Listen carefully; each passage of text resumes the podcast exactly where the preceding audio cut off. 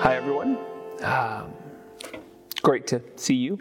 Uh, our sermon text for tonight or for today is um, the second half of the Beatitudes, uh, Matthew 5, verses 6 through 12. And so if you haven't read that yet, go ahead and read it. Um, you can pause and then go ahead and read it. And um, let's go ahead and um, begin.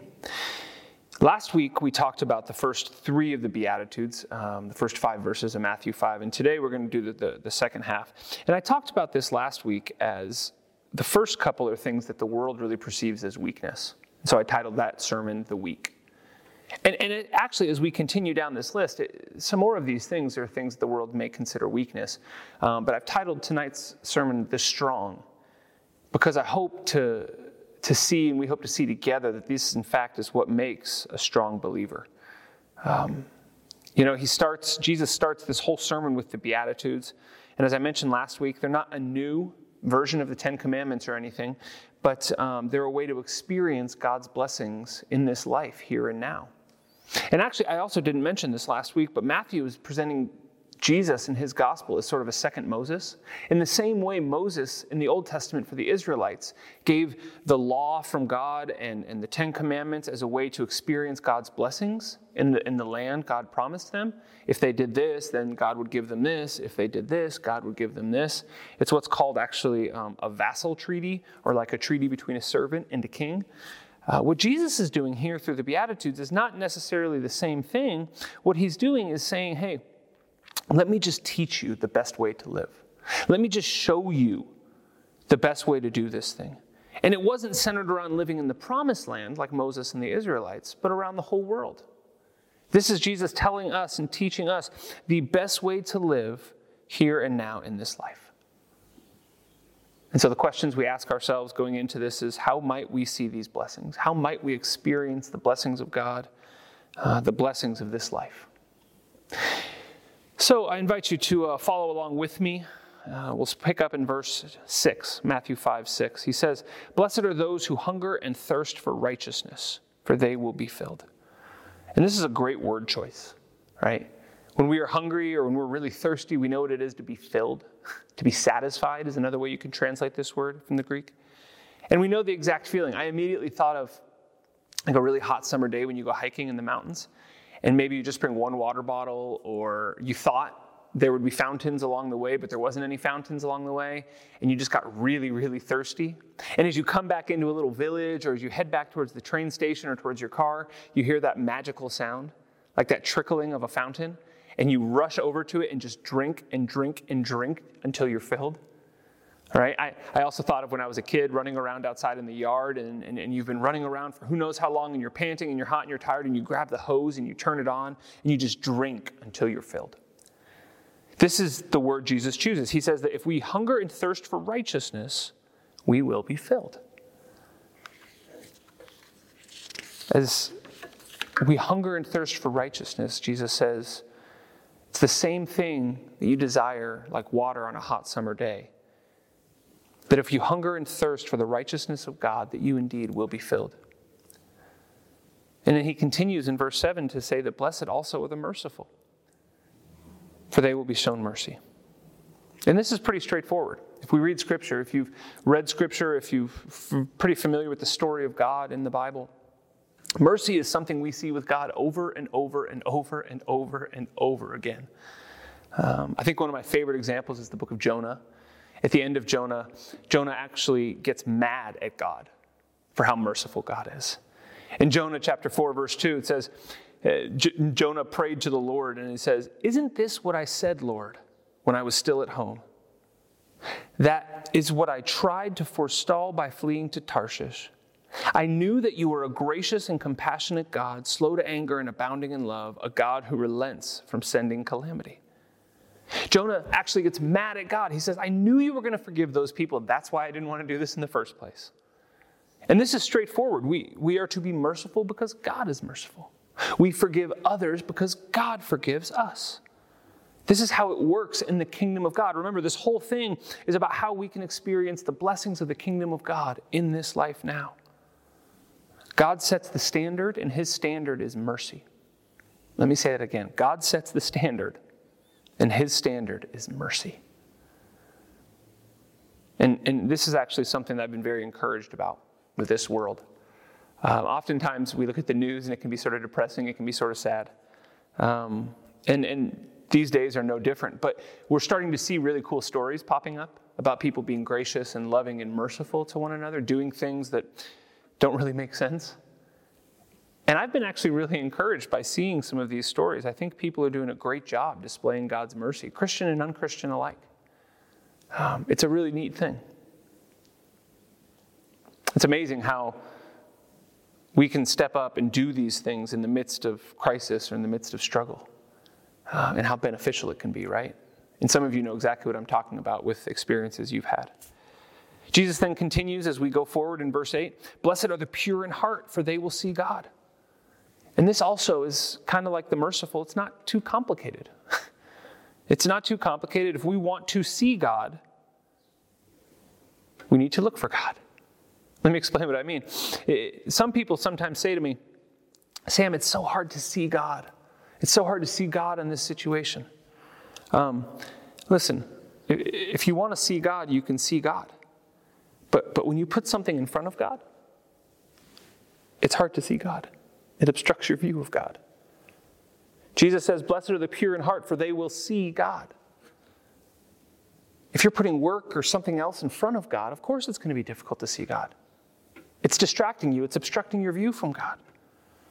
It's simple. And if you tie this back into what we were just talking about, hungering and thirsting for righteousness or hungering and thirsting for God, if we are hungering and thirsting for other gods, we won't see God. It's simple. It can be idols, it can be sin, it can be poor choices, it can be whatever. But if we're putting things in front of God, we won't see God. Think of driving.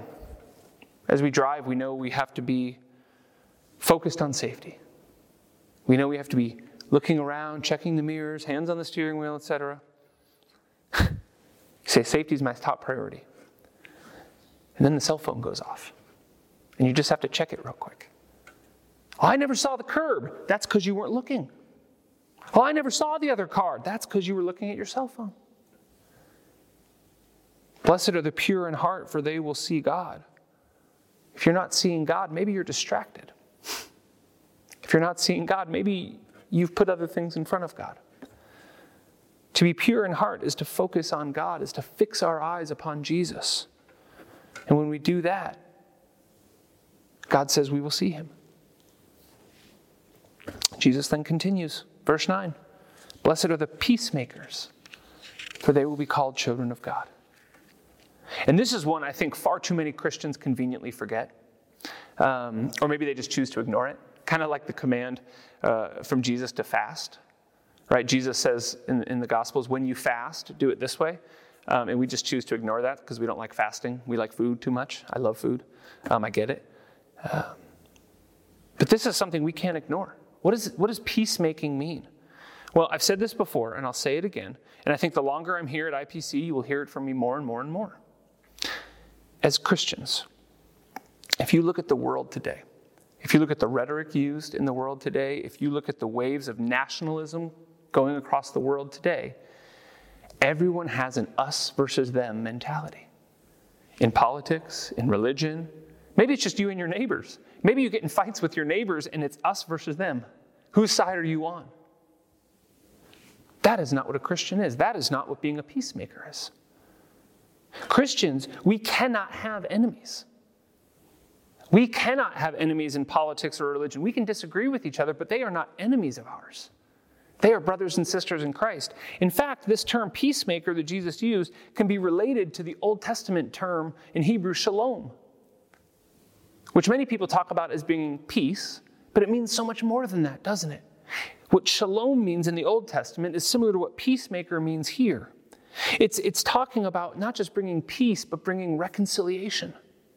For things to be brought back to the garden, for things to be brought back how God intended them to be.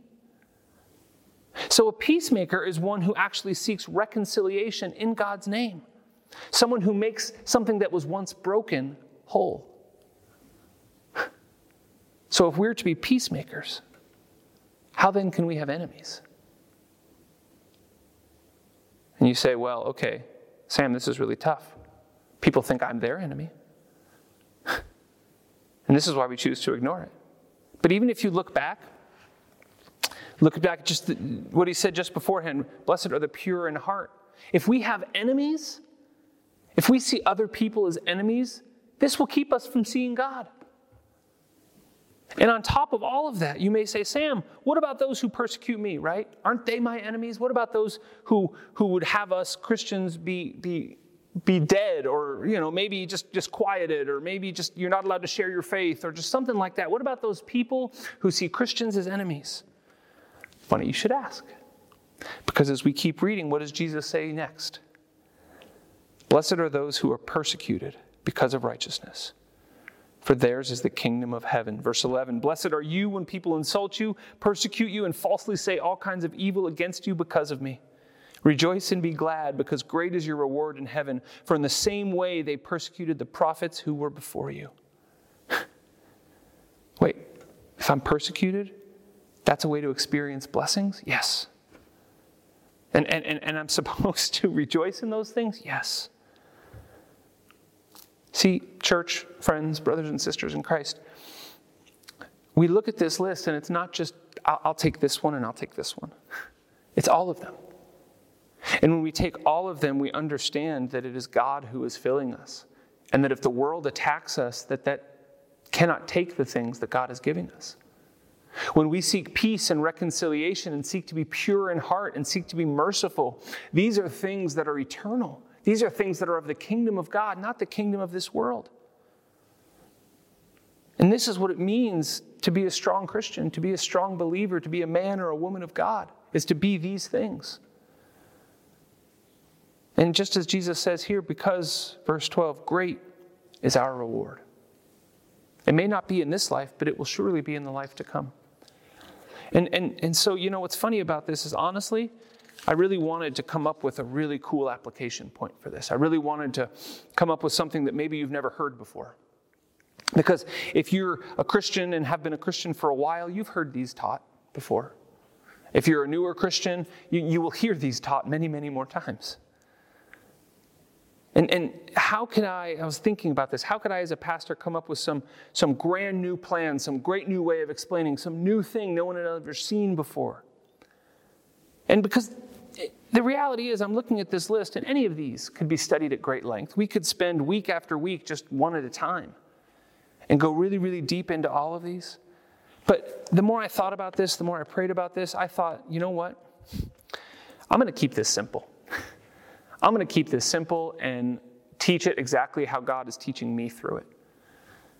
Because sometimes we can overcomplicate things. And I don't think we need to overcomplicate this. So I just want to mention a couple of things about this. And when you think about the Beatitudes, you think, so what? What does this mean for my life? Let me share with you what I think it means for my life. First of all, this Jesus was absolutely crazy. Okay? Let's just get that out of the way. Jesus was sort of a crazy person. In the first few lines of his sermon, he tells people that if they follow him, they will be persecuted. This is not a way to, to make a, a, new church. This is not a way to get a ton of new followers, right? This is not a way to, to attract huge crowds. And yet he did. Scripture tells us that he attracted crowds wherever he went. See, Jesus was not interested in making people feel good. He knew the best way to live, and he was interested in bringing redemption to the world. Think about that. He wasn't trying to make a palatable gospel that people would come and flock to because it was easy. He was teaching reconciliation and redemption to bring this world back from the brokenness and the hurt and the pain. And people flock to him. Is that what you're seeking? Are you hungering and thirsting for righteousness? Stop and think. Look at verse 6. Are you hungering for God's righteousness? Or have you forgotten what that looks like? Have you placed other things in front of God and His righteousness? What are you hungry for instead? What are you thirsty for instead? Success at work? better relationships. Could be good things. You could be want to be better at work. You could want to be better in your relationships. You could, you could do and focus on a lot of things. But Jesus says here that unless we're hungry and thirsty for His righteousness, we're going to miss the mark. Be honest with yourself. Is God's righteousness your number one priority? And the reason I ask this question is because I know you feel dissatisfied sometimes. I know there are times in life where you just don't feel the satisfaction you hoped. I know you feel like sometimes you're missing something. I know you wonder if there's more out there, if there's more to life, if there's a better way to do this. And I know sometimes you feel empty and not filled. Because I do too. We all do at times. Church, I'll be honest with you, there are times when I struggle with just being content. With just on a normal Thursday afternoon like today, when I'm making this video, what does it mean to be content? Wouldn't it be amazing? Like, I'm not trying to be the world's greatest anything. I'm not trying to have these big, grand dreams, and I'm not knocking that. Dreams are good. I'm not, I just want to be content. like, what would it be like for me to be content in all circumstances? I was reading scripture, and, and you know, the Apostle Paul figured this out. In the book of Philippians, chapter 4, Paul said, I'm not saying this because I am in need, for I have learned to be content, whatever the circumstances. I know what it is to be in need, and I know what it is to have plenty. I have learned the secret of being content in any and every situation, whether well fed or hungry, whether living in plenty or in want. Wouldn't that be nice to be able to say that? I know what it is to be content in all circumstances. Church, God wants us to have that. Christ wants us to have that. Christ is teaching us here in the Beatitudes how we might see that in this life. Jesus not only lived it and taught it, but it's right here. So, what are you seeking? What are you filling yourself with? Because this list seems to me to be a pretty good answer to that question. What we ought to fill ourselves with, what we should desire to have more of in our life, the way we might find contentment in this life. And I love the word again verse 6 for they will be filled. It's the same word that uh, is used in Matthew chapter 14, verse 20, when they feed the 5,000 with the miraculous bread and the fish. It says that everyone there was filled or that everyone there was satisfied. You know that feeling when you're hungry and thirsty and you have all you need. We've all been there. One of my favorites is probably a summer barbecue where there's just tons of food. and you just sort of keep eating and you keep eating and it's so good and there's burgers and there's bratwurst and, and, and you just know even though there's more food you just can't have any more because you are so full and life is so good and you're just happy and you're content. Imagine if we could have that same feeling spiritually all the time. This is what christ is saying with the beatitudes. You want to be blessed. You want to be full Pursue these things above all else. This is what God has for us. And we saw this in our epistle reading. Um, and from 2 Corinthians chapter 9, it says, And God is able to bless you abundantly, so that in all things, at all times, having all you need, you will abound in every good work. God wants us to have all we need. The kingdom of heaven is ours. If you look at that, Look at verses 3 and verse 9. Or verse 10, excuse me, verse 3 and verse 10. Everything else in the middle, 4 through 9, are, are, are, future. They will be, they will be, they will be. Verse 3 and verse 10, it starts and he finishes with saying, For theirs is the kingdom of heaven, present tense. We can have these things now. Isn't that an amazing promise?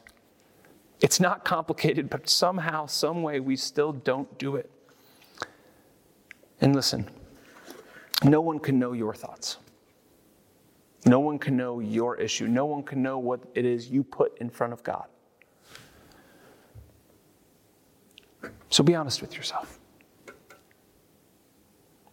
Be honest with yourself and think what is that thing I need to move so that I might see God? What is that thing I need to stop hungering and thirsting for? And I need to start hungering and thirsting for the righteousness of God that He is offering me here and now, that I would be content in this life and not have to go to sleep wondering what contentment feels like anymore. Because Christ offers us that. And so, my hope and my prayer for you and for me is that we can see the teachings of our Lord Jesus Christ, that we can learn from them, that we can focus on Him and Him alone. That we would hunger and thirst for His righteousness. I'm so grateful for you. I'm so grateful for um, this church and, and, and, what's happening in, in, in, our life and ministry. And I just want to encourage you today. Um, if there is something that you feel like you need to share, you need to get off your chest, you need to talk to someone about, find someone to talk to these things about too. Find a friend, talk to Andy or myself. Um, reach out to someone.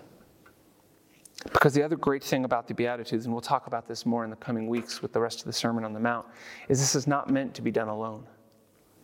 If you feel like this list, this, these Beatitudes are just too much or too big or too difficult, let's talk.